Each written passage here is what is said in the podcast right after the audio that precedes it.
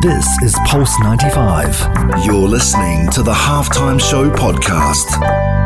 This is the halftime show with Umar Duri on Pulse 95.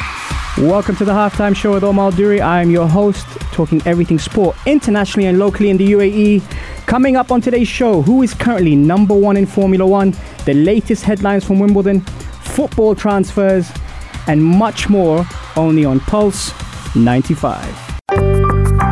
This is Pulse 95. You're listening to the Halftime Show podcast.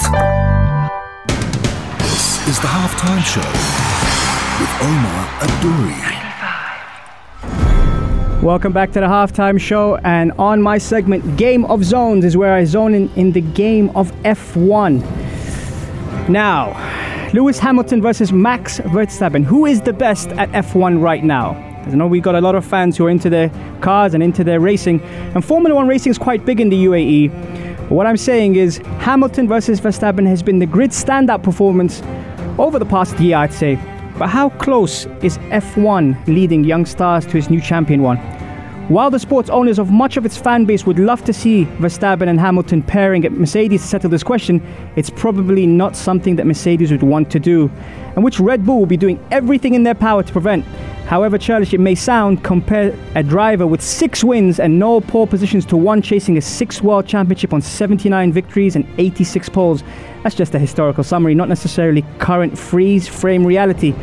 What Hamilton has over Verstappen is a fantastic depth of experience, putting the best from himself and those around him in chasing world titles, something he admits he's now vastly better at than when he first arrived in F1, even though he was instantly successful but would that be difference in telling? Now, what Verstappen has over Hamilton is the energy of someone who has yet to achieve the level of success he knows he's capable of. They're both audacious performers when required, but Hamilton does seem very wary of his presence in close wheel to wheel situations, as he admitted in Austin last year over uh, after Verstappen's had suggested he'd given him a, a race room for his money. Yeah, I never know with you, said Hamilton. I didn't want to come together. That was said from the perspective of Hamilton trying to clinch a championship and not having an unnecessary incident. But Verstappen does seem to be the one that has a special place in Hamilton's head.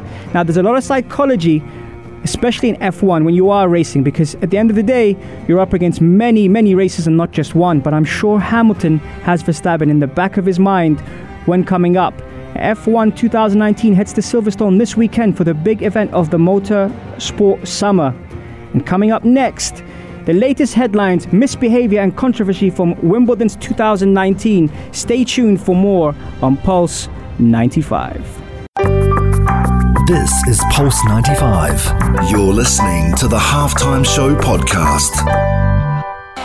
This is the halftime show with Umar Adouri on Pulse 95. Welcome back to the halftime show. Now, where do we start? Tennis. Women's reaching the semi final and the men's playing today at Wimbledon is really shaping up to be an eventful tournament. But there's a lot happening off the court. Serena Williams has been fined £7,992 by the All England Club for damaging a court at Wimbledon. The 23 time Grand Slam champion was fined over an incident which took place on the weekend before the tournament started. I have a soft spot for Serena Williams, and I really hope, having progressed into the semi finals, I really hope she takes it. There's so much she's been through and so much she's done, which has really given me that. I'd say she's my favorite. I don't have that many favorites in uh, in tennis, but I definitely say she's my favorite. Fabio Fognini has also been fined £2,397 for an outburst during his third round loss. World number 10, who was annoyed over his match being moved to court 14, ranted in Italian during his opponent's medical timeout, saying, It's fair to play here. Damn English, really. Damn, really. Wish uh, would explode on this club. A should explode here. Not sure about that. That definitely deserves a fine. Meanwhile, one of my um, standouts of the tournament, Nick Kyrgios, was handed two fines. One for £2,397 from the first round, and another £3,996 from the second round, both against Rafael Nadal for unsportsmanlike conduct. The Australian who lost to Rafael Nadal in the second round was penalised for dissent towards match umpires. For me, one of the best matches of the tournament and should have been closer to the semi finals, to be honest, because it was incredible tennis for three hours. Novak Djokovic plays David Goffin. Guido Pella plays Roberto Agut. Sam Querrey plays Rafael Nadal. Kei Nishikori plays Roger Federer. Who do you think is going to be winning Wimbledon this year, 2019? Text us on 4215 or if you're on Instagram Live, let us know your thoughts. Remember, guys, this show is based on you and how we interact on this show. And to be honest, you've been great so far, so I'm definitely looking forward to that. Nadal navigated his way through a difficult first week before he dismissed Jorge Sousa of Portugal in the fourth in emphatic fashion and will continue his bid for a third title at Wimbledon against big serving American Sam Querrey.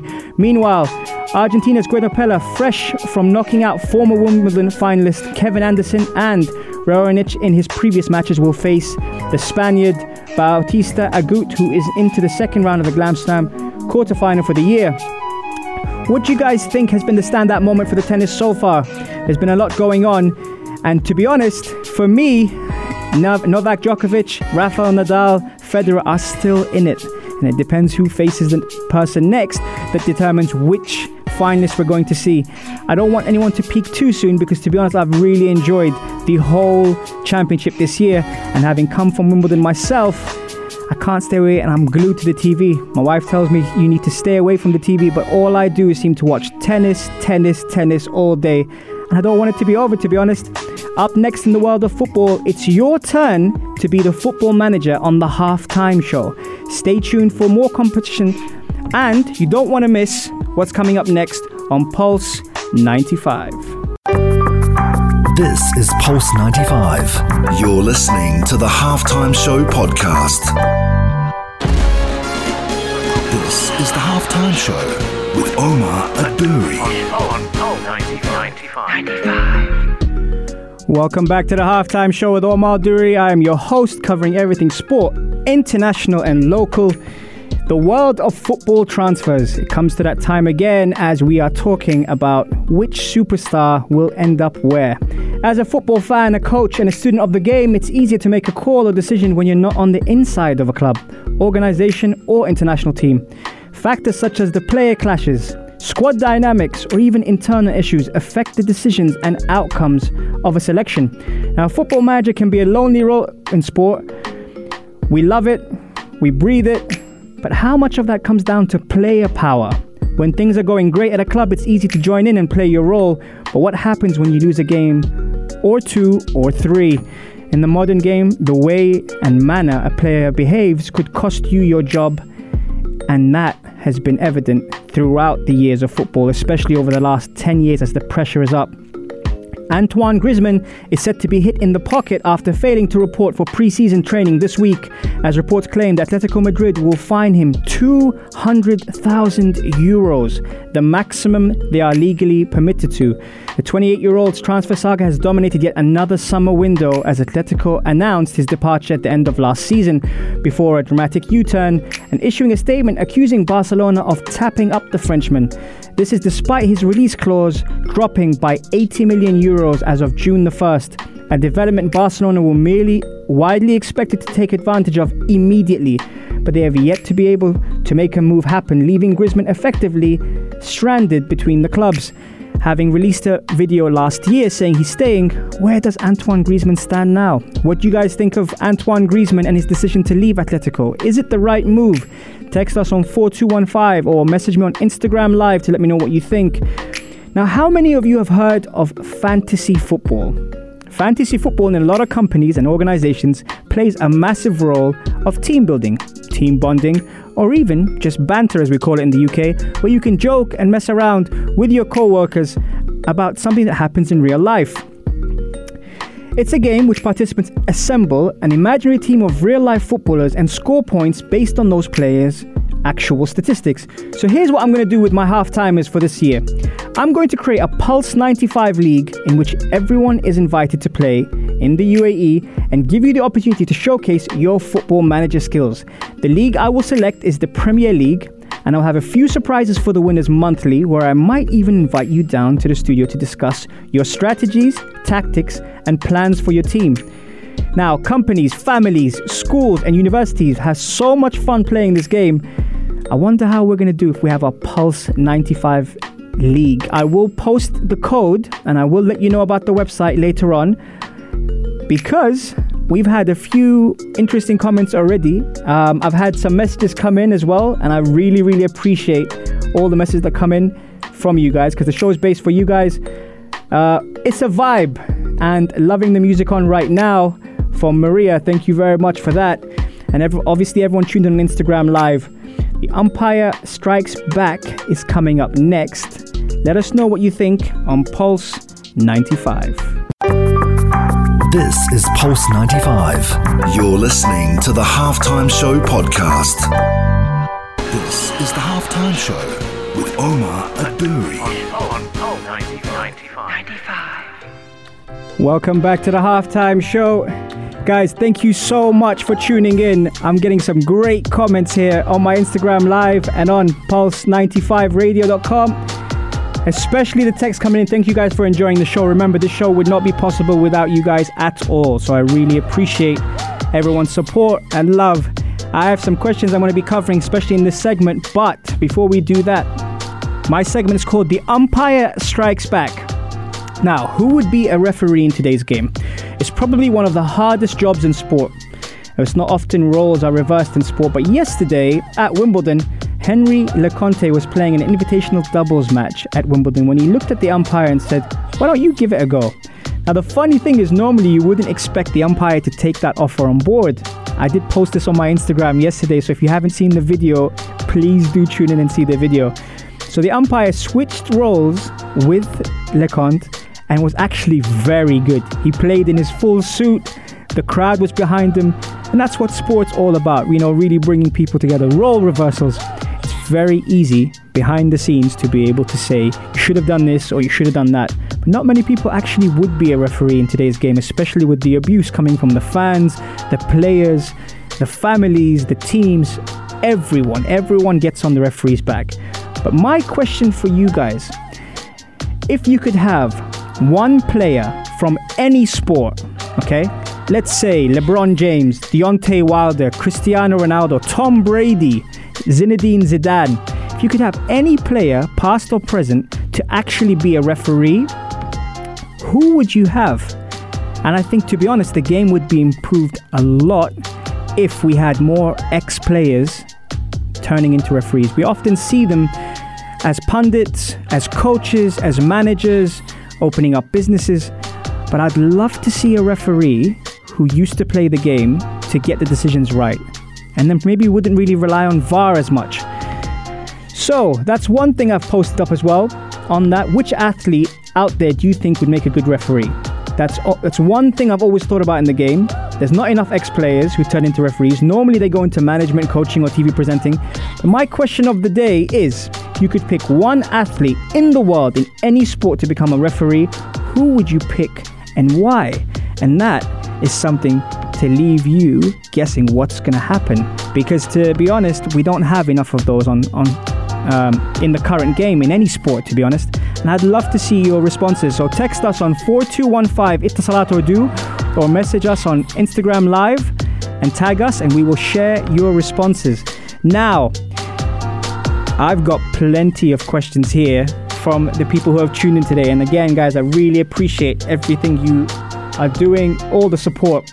My first question is by Junaid Player loyalty and trophy hunters. You take on player loyalty to clubs and fans' perception of trophy hunting players.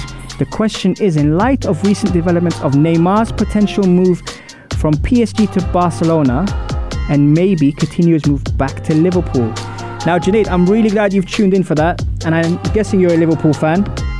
Actually, Saleh bin Akir has also asked, What do you think of the Neymar transfer? So we'll tie these two together. I think the Neymar transfer, to be honest, will be a domino effect for many things. And here's my take on it. Players such as Coutinho, Dembele, Malcom, Rakitic all play a big part in what Barcelona do with who they bring in. Now, Barcelona are an incredible side with incredible players, but I feel they have too many of the same players and are not focusing on a few things. If Barcelona were to purchase, for example, Matthijs de Ligt from Ajax, I think that would be fantastic. It would be unreal. Um, that would be something I would be excited about. But I think there's been a lot of problems with the Antoine Griezmann transfer, which has delayed a lot of things. With Neymar not being happy and failing to t- turn up to practice, it's also caused a lot of problems with PSG. But now it's really reaching that level now where preseason's already started. So what do we do? You know, what do we do in this case? Um, Atletico Madrid have accused Barcelona of tapping them up. That's one. I think in order for Barcelona to purchase Antoine Griezmann and maybe even Neymar, they have to get rid of players to free up the books because they don't normally fund the players with direct payments. So my opinion is there'll be a domino effect if they sell players like Malcom, Rakitic, Coutinho, um, and once they do that, it's going to be a whole different ballgame, a whole different ballgame because many other other teams are going to be purchasing the other players. So, for me, to answer your question, if Coutinho does move back to Liverpool, yes, that might free up the funds, but I wouldn't. I wouldn't purchase Coutinho back in. I would go for someone like Nabil Fekir, um, who they should have signed a year ago but was injury prone and hasn't had a great season, so his value would probably be lower than Coutinho's. Or maybe even locally, James Maddison for Leicester City a prospering talent that's come out of nowhere um, and also will be able to gel in with all the other players because he's already used to the league and adjusted to that. So those are the players that I would personally go for regarding Liverpool. Um, the next question I had was from Kasim. Michel Platini arrested over the Qatar World Cup. Should should it still continue? There's been so much corruption in FIFA. And now, with these um, ex footballers and presidents being arrested, so much is going on now where I think they've got the punishment that they already deserve. I don't think um, there's room for anything else in terms of that. It's it's very very tricky. Um, it's an it's a very touchy subject as well. A lot of organization has gone on behind the scenes, so I, I wouldn't play about with that too much um, in that sense. But it's it's a World Cup and everyone's looking forward to it, and plans have been made and, and arrangements have been set. So I wouldn't go too much into cancelling the World Cup. I think it's it's it's definitely going to be an amazing World Cup, especially being in an Arabic country. But who do you think is going to win the World Cup? That's my question. The way the teams are looking right now, text us on 4215 Etisalat or. Thank you so much for tuning in today. It's almost full time at the halftime show. And again, I appreciate all the love, support, text, messages on Instagram Live. The show would be nothing without you. Stay tuned for more on Pulse 95. This is Pulse 95. Tune in live every Monday, Wednesday, and Saturday from 3 p.m.